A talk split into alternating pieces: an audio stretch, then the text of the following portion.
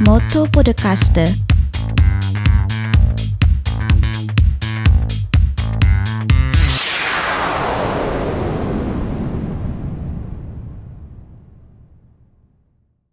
Tokyo Olimpico Aisuru Minasan Konnichiwa, la Kin Roberto des Motto Podcast ni Yokoso. Buongiorno e buonasera carissimi amici del Motto Podcast, sono Roberto Lachin. Mi trovo ancora una volta quest'anno in Lombardia, in quel di Solferino in provincia di Mantova, perché sono al raduno della nazionale di judo FISPIC nel dojo del maestro Vittorio Serenelli che fa parte dello staff della nazionale che attualmente è qui seduto vicino a me. Buon, buongiorno e buonasera maestro. Ciao Roberto e grazie dell'invito. Beh, grazie a lei per ospitarci qui nella sua struttura, devo dire molto bella, complimenti, un bellissimo dojo. Sì, grazie, è una, una, cosa un po' particolare visto che la realizzazione di un dojo all'interno di un'azienda agricola e agrituristica non è una cosa molto comune, però noi siamo abbastanza azzardati ad essere riusciti a ottenere questo risultato. Le sorgive, giusto? Sì, esatto. Perfetto. Lei, maestro, oltre a far parte dello staff della nazionale di Judo Fispic, ha avuto l'onore di presenziare alle Olimpiadi di Tokyo eh, con un suo atleta. Sì, allora io sono stato presente alle Olimpiadi in qualità di tecnico della nazionale ghanese, in quanto un mio allievo, eh, nato in Italia, però con doppio passaporto italiano-ghanese, ha fatto il circuito di qualificazione olimpica per i colori del Ghana, ottenendo, grazie al secondo posto ai campionati africani, la qualificazione olimpica. E, essendo l'unico atleta eh, di quella nazione nel settore del judo qualificato alle Olimpiadi, eh, hanno deciso di accreditarmi come suo tecnico, in quanto ero l'unico appunto che lo potesse conoscere e seguire. E quindi come tecnico del Ghana ho potuto partecipare a, alle Olimpiadi del del 2021. Quante emozioni durante le Olimpiadi di Tokyo, maestro, ce le può spiegare per chi è stato a casa?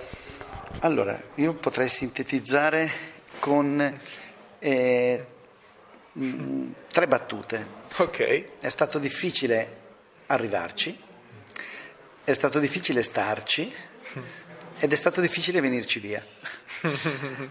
Allora, cerco di spiegarmi.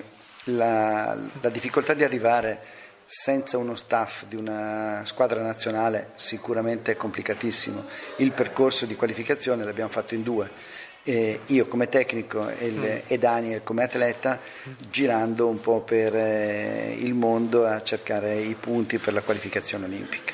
Mm. E, senza eh, un supporto federale, pagandoci biglietti, oh. ma non solo, pagandoci eh, quando ne avevi bisogno il, la fisioterapia, il, mm. qualsiasi cosa, perché eravamo mm. io e lui in avventura.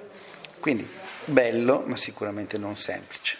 È stato difficile essere là perché il sogno di qualsiasi judoka è poter essere in Giappone, in modo particolare di essere in Giappone alle Olimpiadi. Mm però proprio nel momento in cui c'è il Covid che ti impedisce di uscire, sei, sei, vincolato al villaggio olimpico, non puoi andare da nessuna parte, non puoi conoscere e fare esperienze esterne, effettivamente c'era un po' da mangiarsi le dita, ti passa questa opportunità, ma è bellissima, ma non la puoi godere fino a pieno come avresti potuto avere in una situazione di maggiore libertà.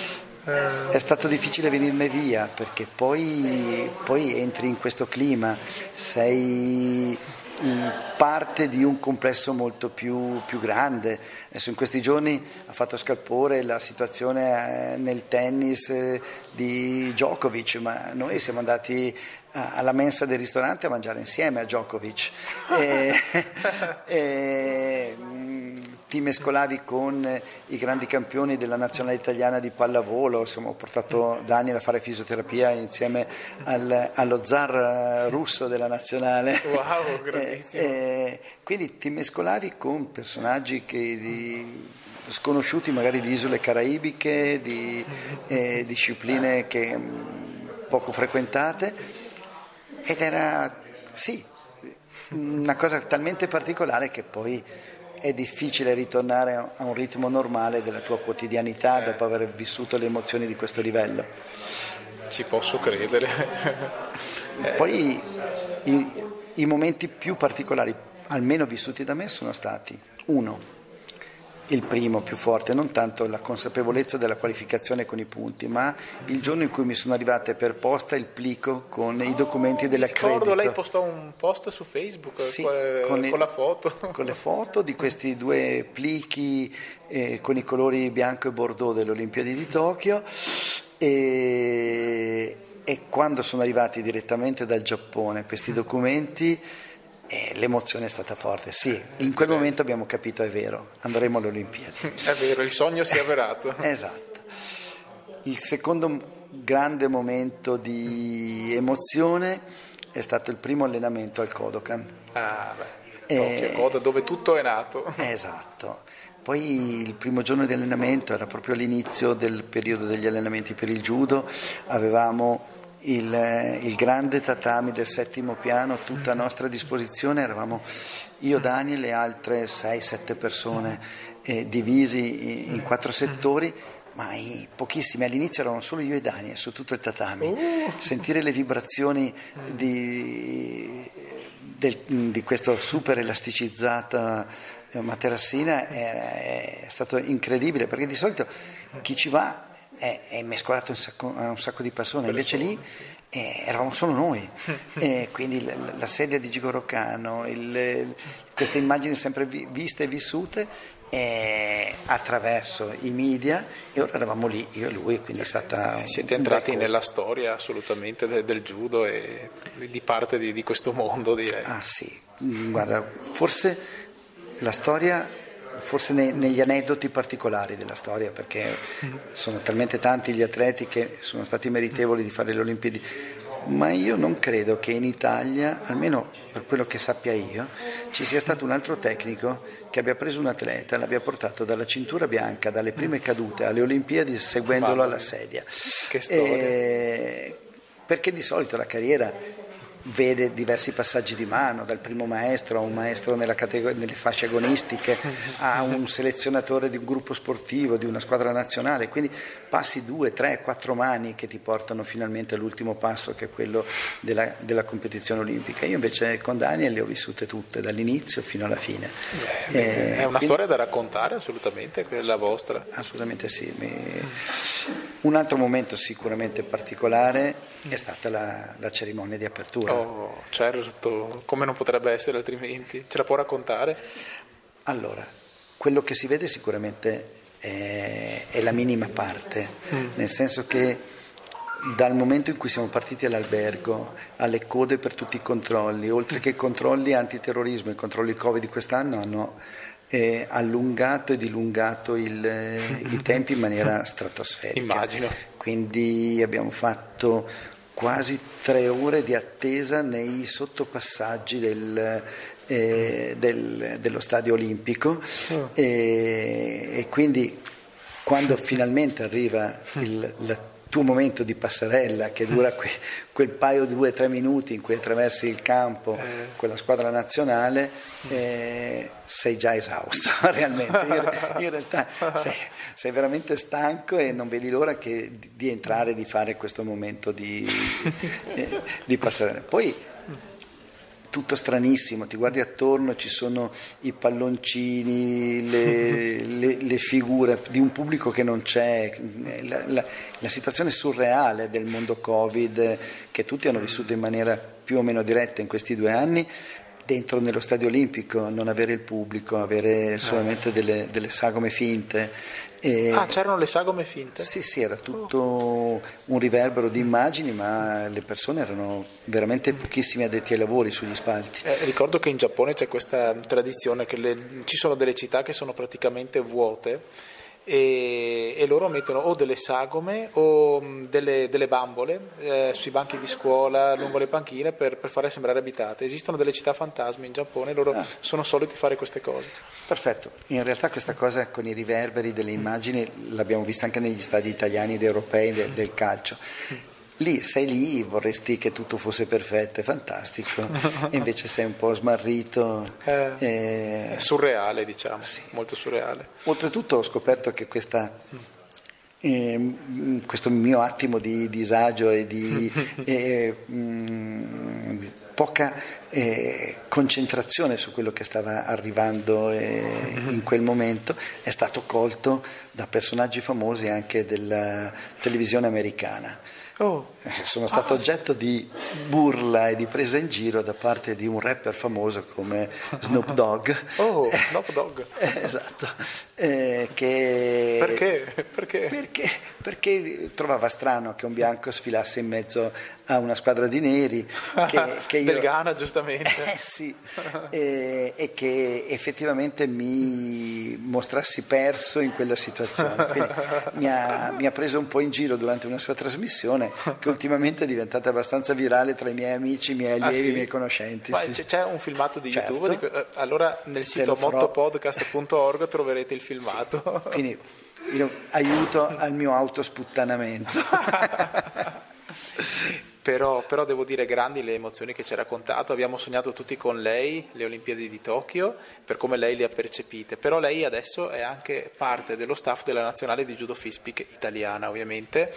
E abbiamo condotto almeno tre allenamenti fino a questa sera mh, nel suo dojo, eh, a me sono piaciuti molto, eh, diciamo, lo staff della nazionale è completamente cambiato dopo Tokyo e ci sono notevoli miglioramenti io penso, però mi è piaciuta molto una frase che lei ha detto alla fine dell'allenamento che eh, ci ha suggerito di, di migliorarci. Eh, anche nel nostro lato agonistico, ma la cosa che più vorrebbe, che più lei desidera è quella che noi miglioriamo perché amiamo il judo, perché amiamo questa disciplina e io la trovo una cosa molto bella.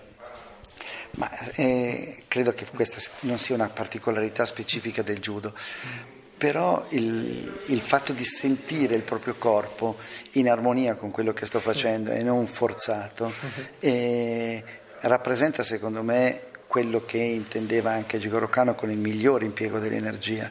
Quindi io mi devo sentire in armonia con me stesso e con gli altri, e, ma non posso partire dagli altri se non parto da me stesso.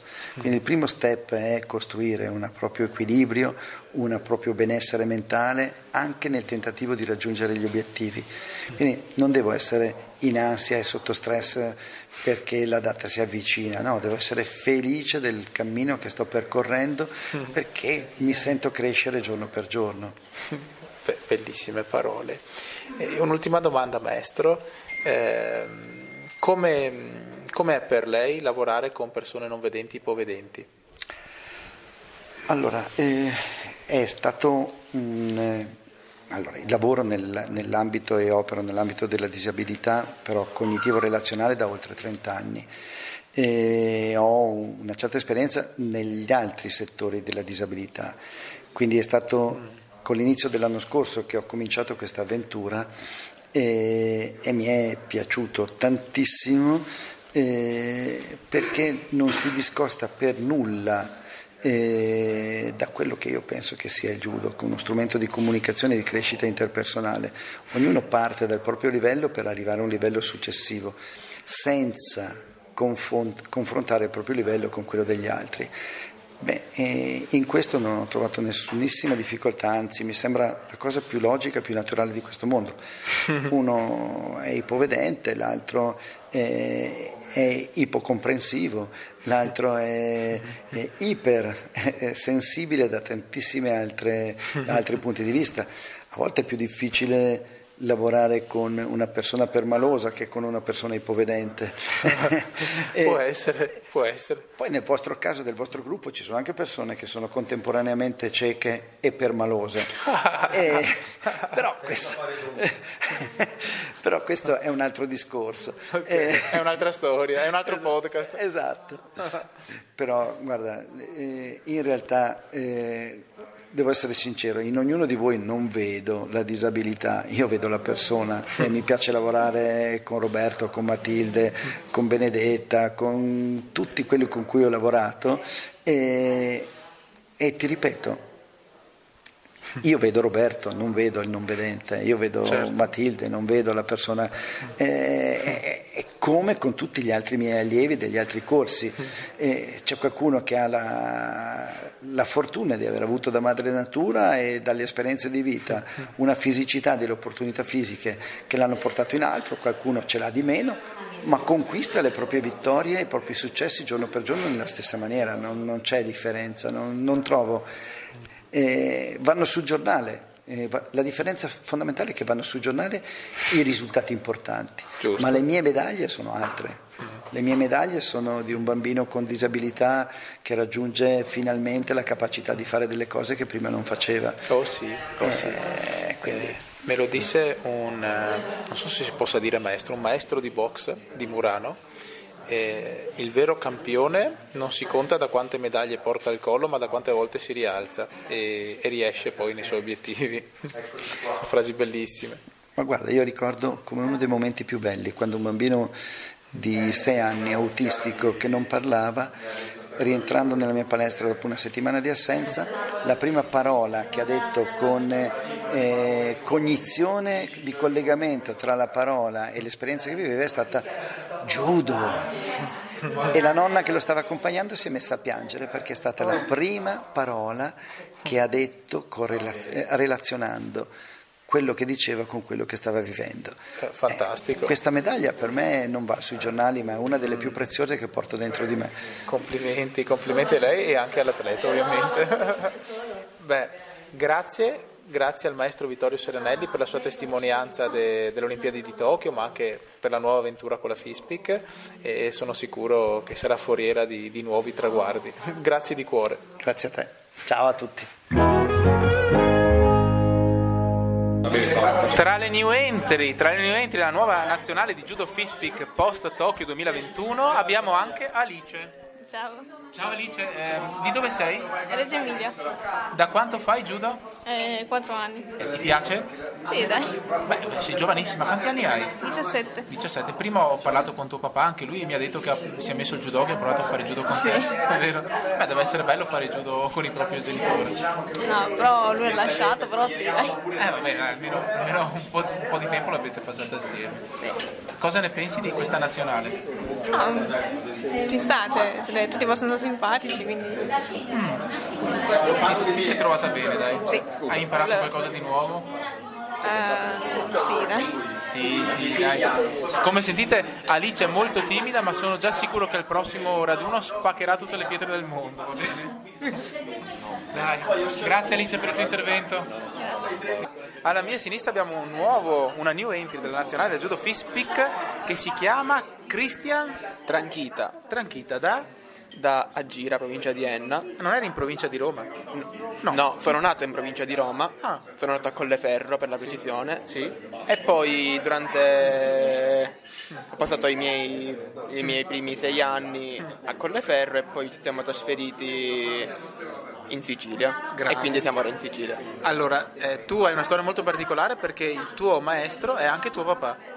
Sì. Mamma mia, che vogliamo salutarlo, come si chiama? Nicolò Tranchita. Nicolò. Saluti al maestro Nicolò. E ascolta, eh, il ritiro, ma abbiamo solo un allenamento da affrontare, ma questi tre che hai fatto ti sono piaciuti? Sì, devo dire che è stata una bella, sicuramente una bella esperienza.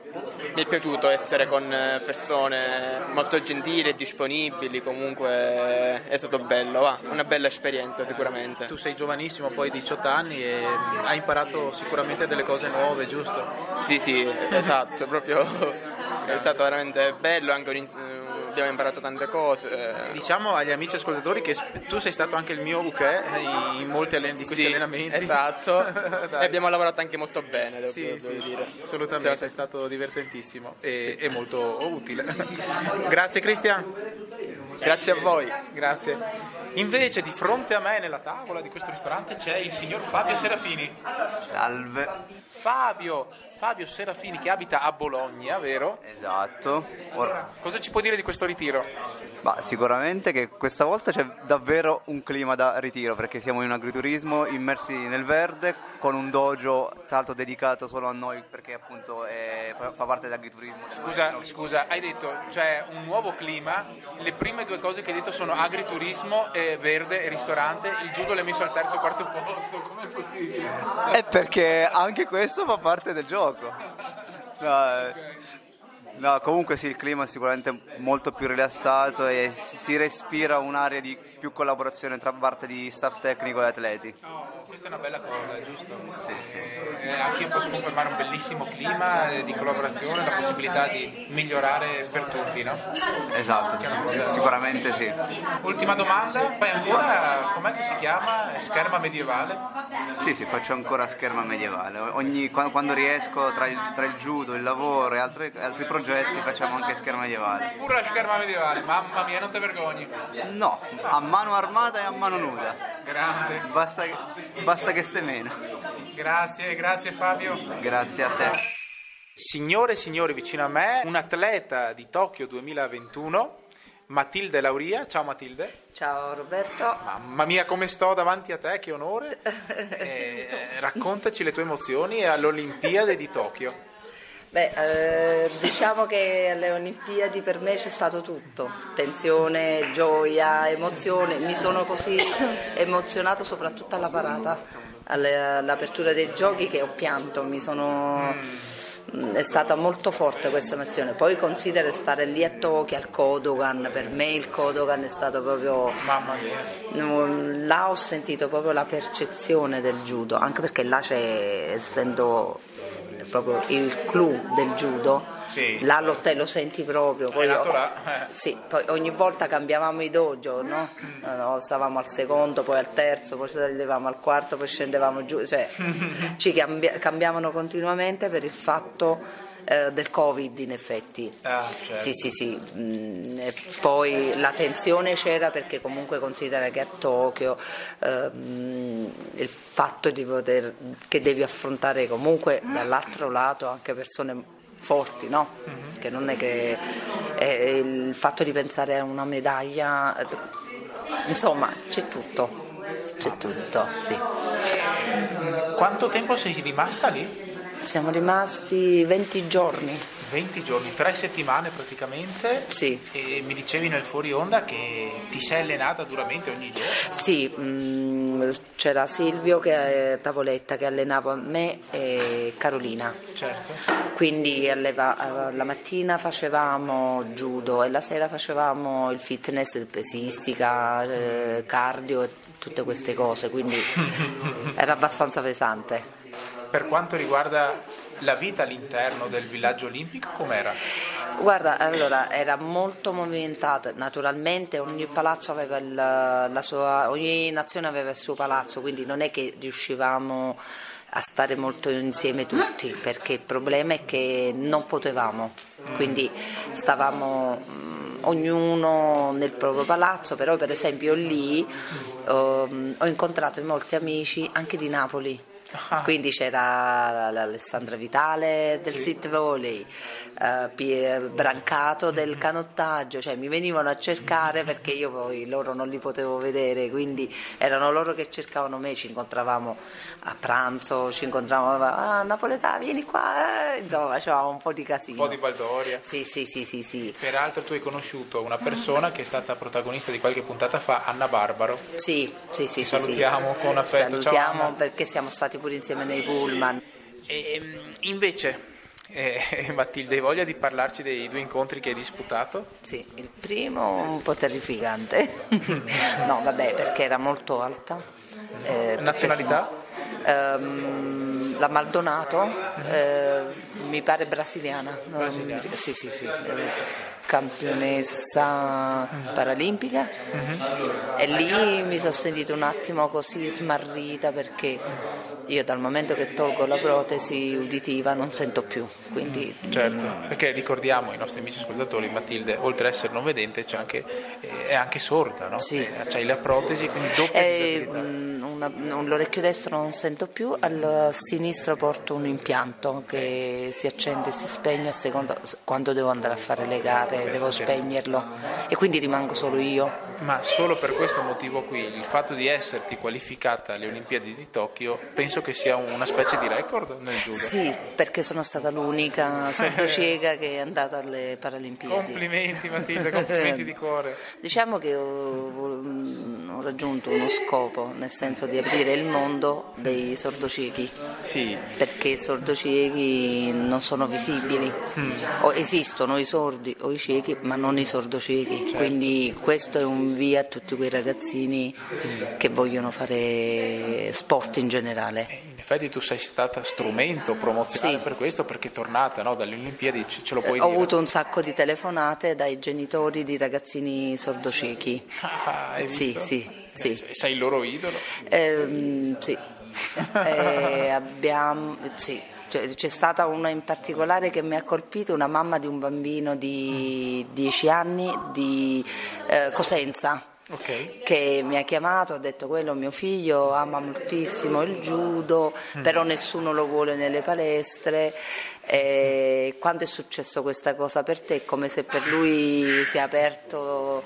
Allora poi con abbiamo chiamato i vari maestri che stavano là e finalmente l'abbiamo collocato in una palestra. Quindi sta facendo anche lui. Sono contenta che anche lui comincia ora il suo mondo judoistico. Grandissimo, è tutto per merito tuo e della tua presenza. Spero che ce ne saranno tanti altri perché mo ce ne sono altri quattro, ma stiamo cercando un po' di vedere perché mm, uno sta in Sardegna, ma non- il posto dove si trova non, non è- non ci sono maestri. Quindi... Allora, amici di tutta Italia che state ascoltando, soprattutto dalla Sardegna, località te la ricordi? Mm, è vicino più verso la Corsica, però non mi ricordo il posto preciso. Allora, casomai scrivete al Motto Podcast, troverete tutti i contatti nel sito mottopodcast.org, cioè c'è il pulsante scrivici. Sì. Se c'è qualche palestra di judo dalle parti della Sardegna nord, vicino alla Corsica, come dice eh, la nostra amica Matilde, contattateci perché c'è un judoka sordo cieco che potrebbe fare anche la felicità della vostra palestra. E infatti, infatti è questo. Poi ho fatto il- l'incontro con um, la russa che mi è andato molto meglio, Sì. eh, solo che l'unica cosa, quando sono atterrata a terra, invece di fare la leva sul gomito, io l'ho fatto sulla spalla che non si poteva fare. Aia. Eh sì, e ho perso l'incontro, Eh, che sono insomma, arrivata ai che- quarti di finale, però là me la sono giocata meglio, cioè Mm. meglio, più concentrata. E diciamo che il primo incontro mi sono fatta anche molto influenzare dal fatto che era molto grossa, molto... eh, ho perso un po' la concentrazione là, Certo. sì, me la potevo. Non, non avrei vinto sicuro, però avrei gestito, avrei, avrei potuto fare di meglio, ecco. Certo, ma allora per questo c'è Parigi 2024, direi. Si spera. Io spero di portare anche altre persone, ecco. Certo, porta anche me, per favore. Ehm, allora, da- dal tuo bellissimo settimo posto e comunque dalla bellissima avventura di Tokyo, ringrazio anche te, carissima Matilde Lauria, per essere Lauria. presente al Moto Podcast. Grazie Lauria, dice? Grazie Matilde. Grazie a te, Robby. Allora, qui vicino invece c'è una nota conoscenza della nazionale, Paolo Camanni Don Don. Ciao Paolo. Ciao Roberto, Senti, grazie mille. raccontaci dell'ultima gara di dicembre. Ma l'ultima gara dai, è stata una- è un'esperienza particolare perché io non volevo nemmeno gareggiare dato che non mi sentivo molto pronto. E, e invece avendo comunque, essendoci andata tutta la mia palestra, ho deciso di partecipare anch'io e che è stata alla fine una buona scelta perché comunque sono riuscito a prendere un, un oro tra i normodotati in categoria 73 kg. Complimenti vivissimi, ci puoi dire la proiezione con cui hai vinto la finale? Ehm, la finale l'ho vinta attraverso lo- uno scimevaza, ho fatto uno strangolamento eh, che ho- l'ho iniziato con eh, lui supino e ho proseguito quando si è girato a terra mm, in posizione prona. Grandissimo. Allora, per fare i complimenti direi di battere le mani anche a Paolo Camani. Al 3, 2, 1, via! Bravo! Grazie Paolo. È arrivata a Magnà. Michela Peli, cosa ci puoi dire di questo raduno con la nuova nazionale di Judo Fispic post Tokyo? Allora, ci sono tante persone nuove, Due, eh, più... due tra gli atleti e Sì, poi anche comunque lo staff è nuovo. Sì. È stato un bel raduno, ci siamo allenati tanto. Mhm. Abbiamo fatto solo judo e non abbiamo fatto esercizi di pesistica, cose così, quindi è stato bello. Mhm. E faccio judo da dieci anni ormai, Mamma mia, già dieci anni. grazie a Diego Poli che mi ha fatto fare questo sport. Ma non ho mai capito, Spero si che chiama torna. Poli o Poli? Poli, Poli, ok. spero che torni anche lui. Sì. E E niente, sono vicino a casa. Per una volta lo stage, lo stage è vicino a casa. Eh sì, perché tu sei di... Gardone Valtrompi in provincia di Brescia. Mai sentito però, ci credo. E noi È un'ora da qua. Un'ora da qua, qui che siamo a Solferino in provincia di... Eh, Brescia. Non è Mantova. No, Mantova, sì, Mantova. Ah, mamma mia, non lo sapevi neanche. Va bene. Sì, Mantova. Va bene, eh, nell'ultima intervista che ti feci l'anno scorso ti chiesi se ti sarebbe piaciuto avere poi un judoka rosa o verde colorato. Sì, rosa. Sei più riuscito ad averne uno rosa? No, non ce l'ho avuto rosa. Rosa, verde è il mio colore che odio. Ah sì? Verde lo odio. Ok, allora dai, uno rosa te lo devi far fare, almeno per gli allenamenti. certo. Ok, grazie Michela. Ciao. Michele, Michele Milli da Umberti. Che devo dire? Allora, stiamo per entrare nel nuovo eh, biennio paralimpico, quello che, che porterà gli atleti a Parigi 2024. Ci sono delle nuove regole per cui i B1 come me e te avranno delle possibilità in più perché eh, i B1 combatteranno solo con i B1.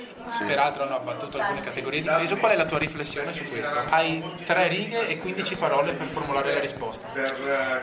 Benissimo, allora, sicuramente avremo più opportunità, probabilmente. L'unico problema è che hanno poi diminuito anche le categorie di peso, quindi eh, il balzo siamo da 73 direttamente ai 90 kg. Quindi è un pochino più difficoltoso sotto questo aspetto, però vediamo cosa si può fare. Si mette sempre in gioco. Assolutamente sì, sempre, sempre, sempre. Eh sì. E tu sei di Umberti che peraltro come lavoro mi, mi pare tu faccia il fisioterapista. Preciso, Mamma mia. aggiudicato. Dopo ci massaggi tutti a gratis, vero? Eh, vediamo, farò uno sconto, via, sconto federazione, sconto nazionale. Ammazza, non ce la fai gratis. Va bene, per voi via. E grazie Michele per il tuo intervento al moto. Grazie a te Roby. Sono invece adesso in compagnia di Fabio Martellacci. Buongiorno Fabio. Buongiorno. Da poco collaboratore della nazionale di judo FISPIC, ci puoi dire di cosa ti occupi? Io sono un tecnico ortopedico e, e faccio fondamentalmente plantari, plantari su misura. È una professione che amo, che ho scoperto dopo aver smesso la mia carriera da atleta, da judoka. E quindi è una lunga storia, ammetto che non so se abbiamo tempo, però diciamo che eh, mi occupo di plantari ormai da vent'anni, li costruisco eh, a persone normali, bambini, eh, uomini, donne con patologie gravi, ma anche con problemi posturali, e però mi piace, essendo stato un ex atleta, eh, occuparmi degli atleti. Eh, essendo io stato atleta capisco le problematiche di un atleta e, e quindi le applico al mio lavoro eh, con gioia. E con- hai seguito anche una nazionale molto importante, se non sbaglio. sì, allora io da eh, Londra 2012 eh, faccio parte dello staff tecnico, dello staff medico della nazionale italiana di scherma Complimenti. e quindi io seguo i 5 maschi e 5 femmine della spada, eh, della sciabola e del fioretto. eh, eh, quindi gli atleti olimpionici e con mia enorme gioia quest'anno eh, abbiamo preso due medaglie olimpiche nel- con, eh, con gli sciabolatori, quindi con l'individuale a squadre con Luigi Samele e con la squadra eh, che è arrivata terza con- sempre con gli, eh, con gli sciabolatori. Quindi eh, ho preso un bronzo e un argento Complimenti, complimenti e sono felicissimo. Diciamo che alle Olimpiadi c'erano eh, una pallavolatrice del beach volley con i miei plantari, voi direte beach volley a piedi nudi, però poi dopo la preparazione la fanno con, con le scarpe. Con le scarpe. E si sono qualificate settime, le due ragazze perché si gioca a coppie. E, e poi avevo due ragazze del pentathlon che non sono andate benissimo, però comunque hanno partecipato alle Olimpiadi. Ehm, e Alice Betto del triathlon che è arrivata settima, ha fatto una grandissima gara. Quindi diciamo che ecco, eh, mi piace lavorare con, con gli atleti, però poi la maggior parte del lavoro è con eh, le persone normali. E invece per quanto riguarda la tua nuova avventura qui con, con la FISPIC, Allora, eh, la mia nuova avventura con la Fispich eh, si è, è iniziata nel, nel- nel migliore dei modi perché ho trovato un mondo fantastico Eh, voi ragazzi siete fantastici, è bellissimo lavorare con voi. Grazie. Mi avete riempito il cuore di gioia e con la vostra dolcezza, con la vostra voglia di lavorare, di imparare, di, di apprendere. E, e per me è stato facilissimo eh, applicare le mie conoscenze del judo che ormai sono da quando ero bambino e quindi è stato bello, tutte le mie esperienze da atleta, da, da, mm, dal, centro sportivo Carabinieri alla nazionale, tutto quello bagaglio che mi sono portato appresso con me lo darò a voi ragazzi che siete meravigliosi. Ti ringrazio, concludo dicendo che comunque per quello io faccio judo da dieci anni, poco più, ma ho sempre visto nel- nella mia palestra persone che ritornavano anche dopo tanti anni, quindi il judo ti rimane nel cuore secondo Il judo me. rimane dentro, vero. il judo ce l'hai dentro e non, non ti abbandona mai. Grazie, grazie di cuore Fabio. Ci, ci- ci sentiremo le prossime volte. Assolutamente, alla prossima. un piacere. Ah, Grazie, me, grazie. grazie. Ciao ciao ciao. Finita le cena dell'ultima sera della Duna nazionale Fist prima di una riunione eh, del, del gruppo, della squadra, sono qui seduta a fianco a Benedetta Spampinato dalla lontana Sicilia. Sì. Come stai? Bene, un po' stanca ma soddisfatta. Sì, ti è piaciuto questo raduno? Sì. Eh, tu potessi dire qualcosina in più? Sì, no, bene, va. Ah, sì, sì, ci siamo impegnati, abbiamo conosciuto gente nuova, siamo in una location eh, bellissima location. E no, no, è stato, è stato tutto bellissimo. Ho capito. Senti, eh, Eh. da dove vieni? Da quale parte della Sicilia sei adesso? Allora, io abito a Ispica, che è sopra l'Africa. Ah, perfetto. La punta più estrema della Sicilia. Sì. E senti, cosa vuoi consigliare a dei giovani non vedenti, ipovedenti o comunque giovani che si vogliono approcciare a uno sport? Lanciamo una freccia a favore del judo. Allora, fate judo perché è integrazione, perché mm, non, non si è diversi, eh, ci, ci si diverte e ci si trova con le ossa rotte dopo. No, non dirlo, Va non- bene, ma quello fa parte del gioco. Eh, fate judo. Grazie, Prego. grazie per la tua testimonianza, Eh sì, Benedetta. 50 euro. Prego. Passiamo invece qui alla, alla mia destra, vero? C'è il mitico Valerio il Balordo Teodori. Ciao Valerio. Buonasera, Vai, Vale. Buttati che è morbido. salve. Buttati su Valerio che è morbido. È morbido Valerio. Eh, eh, eh, salve. Che salve, buonasera. Eh, buonanotte. Come va Valerio? Tutto a posto. Eh, da un bel po' che non te, te ritrovavo, anzi ci siamo visti una sera a Bologna con Gabriele prima Beh, de- visti un parolone. Visti un parolone, vabbè. Mi ricordo che camminando per Montagne i Verdi. sottoportici lasciai parte della mia faccia spiaccicata su una colonna. La, allora, la colonna, tra l'altro, in questione è caduta. Sono dovuti venire i muratori a ritirarla su. Era decisamente armato, l'ha spostata. Cioè, non l'ha proprio spezzata. Come? Eh, che volete Vabbè, fare? Noi de- judoka Il la ragazzo non ha fuori. carenza di ferro. Vabbè, dettagli. Dettagli. Detto ciò, vero, tu sei uno de- dei judoka con più lunga trascorrenza all'interno della nazionale di judo FISPIC. Eh, ci vuoi raccontare il tuo excursus, quando sei entrato e quanta strada hai fatto? Allora, io sono entrato ufficialmente a far parte della nazionale FISPIC nel 2013 e eh, già da lì ehm, mi sono reso conto che eh, c'era da lavorare perché nonostante in palestra lavorassi molto, ma il livello mi ero proprio reso conto che era molto più alto di quello che si poteva pensare.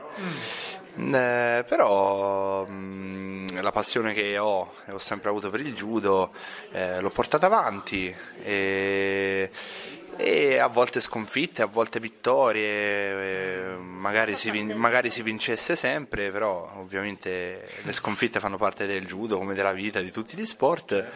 E quanta strada ho fatto? Tan- di- a parer mio tanta ma non abbastanza, nel senso che eh, ritengo che non è mai il momento di dire no, non posso, cioè, uno non si deve precludere o, o pensare che non lo può fare. Eh, non è mai precluso nulla, da lì e da quel lontano 2013 Mi posso dire abbastanza sì, i miei cinque titoli italiani Fispic eh, me li sono presi, una medaglia d'argento agli europei giovanili, settimo qua, quinto là, terzo lì, terzo qui, insomma. Insomma, vogliamo dire ai giovani che magari stanno ascoltando la trasmissione, che, che magari sono un po' soli, chiusi in se stessi, vorrebbero approcciarsi a uno sport, tutti i posti al, al di fuori dell'Italia dove sei stato a visitare il mondo per fare judo prima di tutto, ma anche tu hai girato un sacco. Allora, assolutamente, perché poi uno non va lì solo per il judo, ma diversa gente, diverse culture, diversi paesi. Eh, e questo il, penso che il judo sia uno dei pochi sport che te lo permette. Mm. E se vogliamo essere proprio precisi, io ho cominciato la mia carriera, chiamiamola estera, partendo dai giochi del mondo a Seoul, in wow, Corea. Corea. del Sud. Eh, poi sono stato due o tre volte addirittura a Lisbona, in Portogallo, Kazakistan, Uzbekistan, Azerbaijan, eh, Lituania, eh, Inghilterra, Francia. Eh, Russia, troppe ne ho fatte. Mamma, non ti ricordi neanche più? Non me ne ricordo neanche America, io. mi pare in America, bellissima l'America, un'esperienza bella e brutta. Brutta perché purtroppo a quella gara ci ho preso un sacco di botte. Bella però perché è vero, cioè nel senso quello che dice in America è tutto diverso, è tutto più grande, è vero, è verissimo. In America è proprio un paese a sé.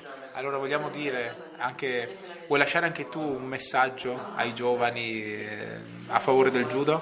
Assolutamente.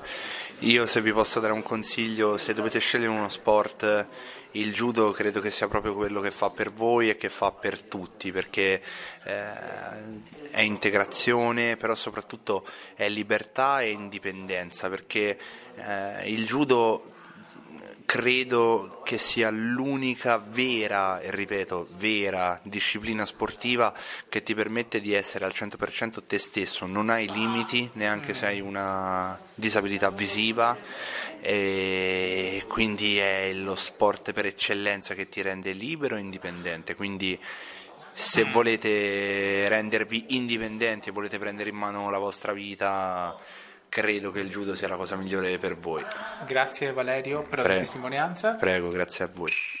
Adesso sono qui con il maestro della nazionale di judo Fispic, Silvio Tavoletta. Buonasera e buongiorno maestro. Ciao, buonasera Roberto, buongiorno e grazie. Eh, per questa opportunità. È un onore averla qui, eh, il maestro Silvio Tavoletta che è reduce dalle Olimpiadi di Tokyo, dalle ultime Olimpiadi e chiedo subito in media stress se, se ci può raccontare le sue emozioni e tutto quello che ha vissuto a Tokyo. Beh, il sogno di una vita che si concretizza eh, tutto insieme perché essere a Tokyo, tempio eh, del, del, judo al Kodokan e poi al Budokan, seguendo due atlete eccezionali con una medaglia di Carolina Costa, è un, una, un'emozione che raramente riuscirò a riprovare nella vita, veramente un sogno che si realizza. Eh, immagino. Eh, eh, detta così, quando eh, Carolina ha vinto l'ultimo incontro, quello della medaglia, cosa ha provato dentro di sé?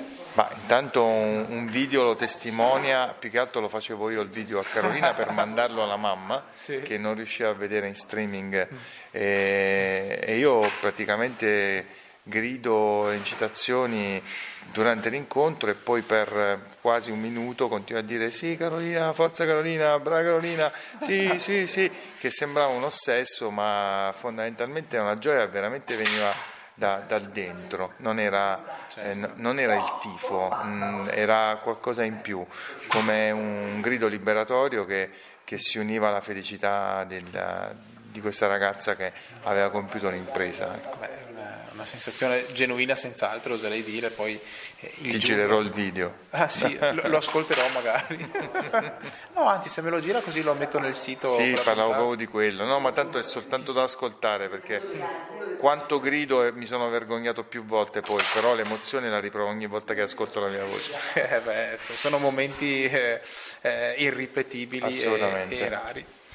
E invece com'è stato... Ehm, seguire due atlete, eh, dalle fasi di qualificazione fino poi ad arrivare a Tokyo, eh, tutta l'avventura, se ce la può descrivere in poche parole.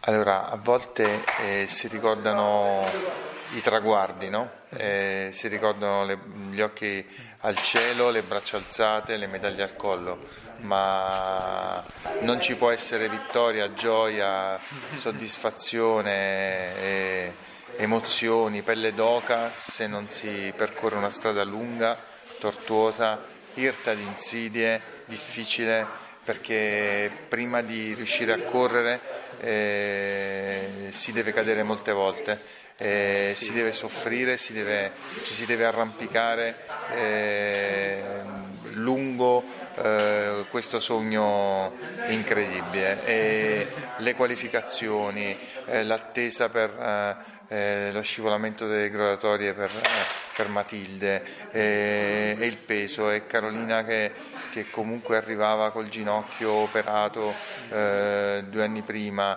eh, insomma veramente è stata un'avventura eh, indimenticabile. Eh, è questo che poi fa sinteticamente capire che eh, l'emozione, la, la, la, gioia incontenibile eh, sono frutto di un percorso lunghissimo dove si è pianto, si è riso, si è sofferto, si è lavorato eh, senza, di, senza, il quale non si, riuscì, non sarebbe riuscito ad arrivare dove si è arrivato. Penso che le rimarrà nel cuore per tutta la vita questa, questa Assolu- Assolutamente sì, assolutamente sì. Una domanda di carattere tecnico-tattico, ma con il Covid come è andata lì durante le Olimpiadi? Era difficile spostarsi? Allora, eh, beh, mascherina anche all'aperto, eh, in Giappone massima attenzione all'igiene e al rispetto delle regole. Eh, abbiamo sofferto di più al rientro in Italia che non in Giappone. Una ah, volta, una volta abituati eh, non, non, è che eh, ci si doveva districare eh, tra chi non rispetta le regole, lì tutti rispettavano le regole, anzi ti sentivi un po' diverso quando magari abbassavi la mascherina per fare un respiro dal naso. E quindi la tenevi e niente, io ero anche Covid eh, manager assistant dell'organizzazione per cui raccoglievo i campioni dei tamponi salivari ogni giorno, li portavo ai gia- giapponesi che erano lì al laboratorio analisi, c'era da gestire eh, il sistema delle app per il controllo eh, delle, diciamo, delle possibilità di contatto, insomma è stata un'esperienza eh, complessa, ecco, anche per questa eh, questo aspetto indimenticabile. Grazie, grazie per aver condiviso le, le, sue emozioni, i suoi ricordi di grazie, Tokyo, Grazie a te Roberto. Per concludere volevo chiederle, quindi adesso è stato rinnovato lo staff tecnico eh, della FISPI per quanto riguarda il judo, ci sono eh, nuovi tecnici, tra cui anche lei, anche se lei faceva parte anche negli anni precedenti però è stato tutto rinnovato. Cosa vi proponete? Eh, quale innovazione vorrete portare all'interno della nazionale di Judo Fispic? Allora, intanto il primo pensiero va a tutto quello che è stato fatto prima, prima di, di, adesso, perché eh, se stiamo qui a parlare, se, sono, se c'è una nazionale, perché prima hanno lavorato eh, il maestro Tamanti all'inizio, certo. eh, sicuramente il maestro Valastro, ma poi tutta la federazione.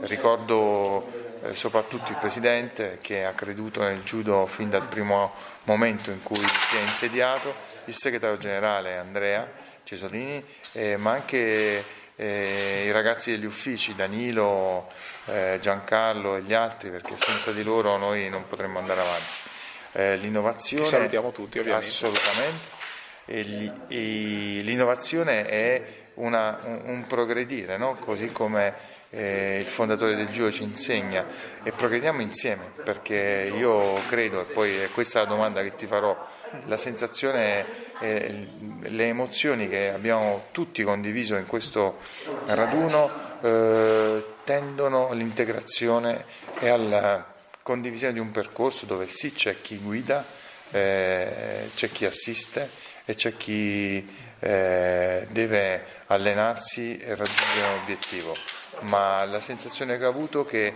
c'è la voglia di migliorare e di crescere eh, da parte vostra e da parte nostra e abbiamo imparato tanto noi e abbiamo cercato di dare il massimo a voi. E questo è l'unico miglioramento e l'unica innovazione. E sotto c'è tanta scienza eh, nel senso che noi non lasceremo nulla al caso.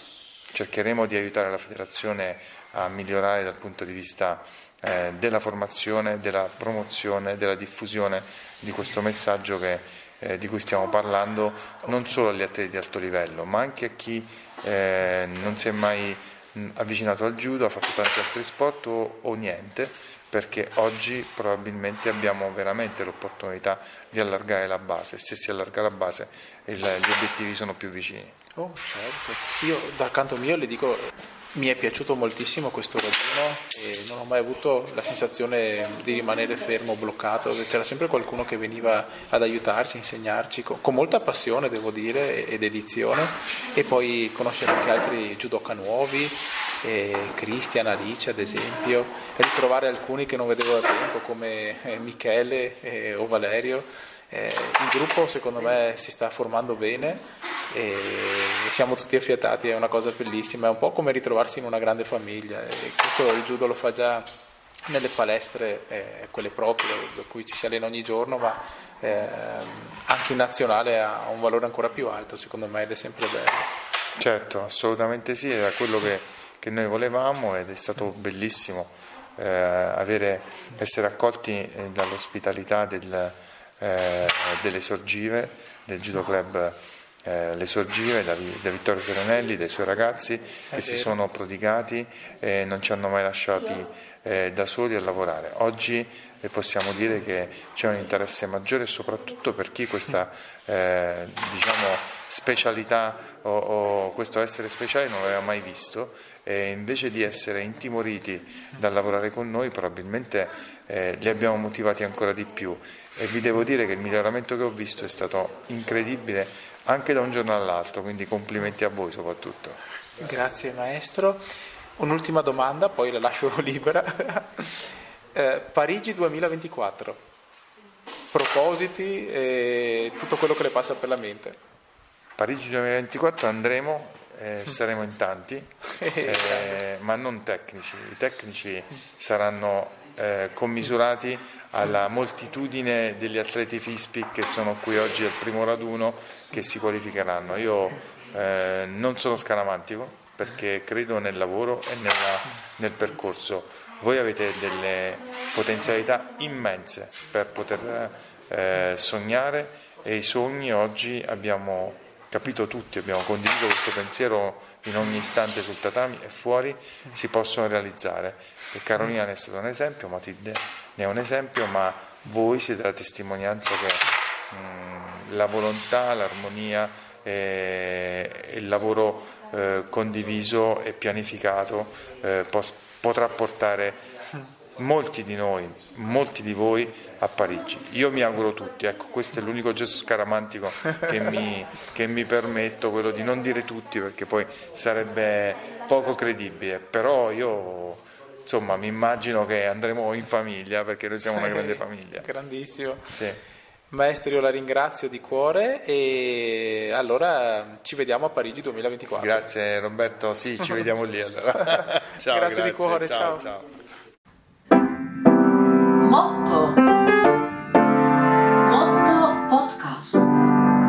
Motto Podcast.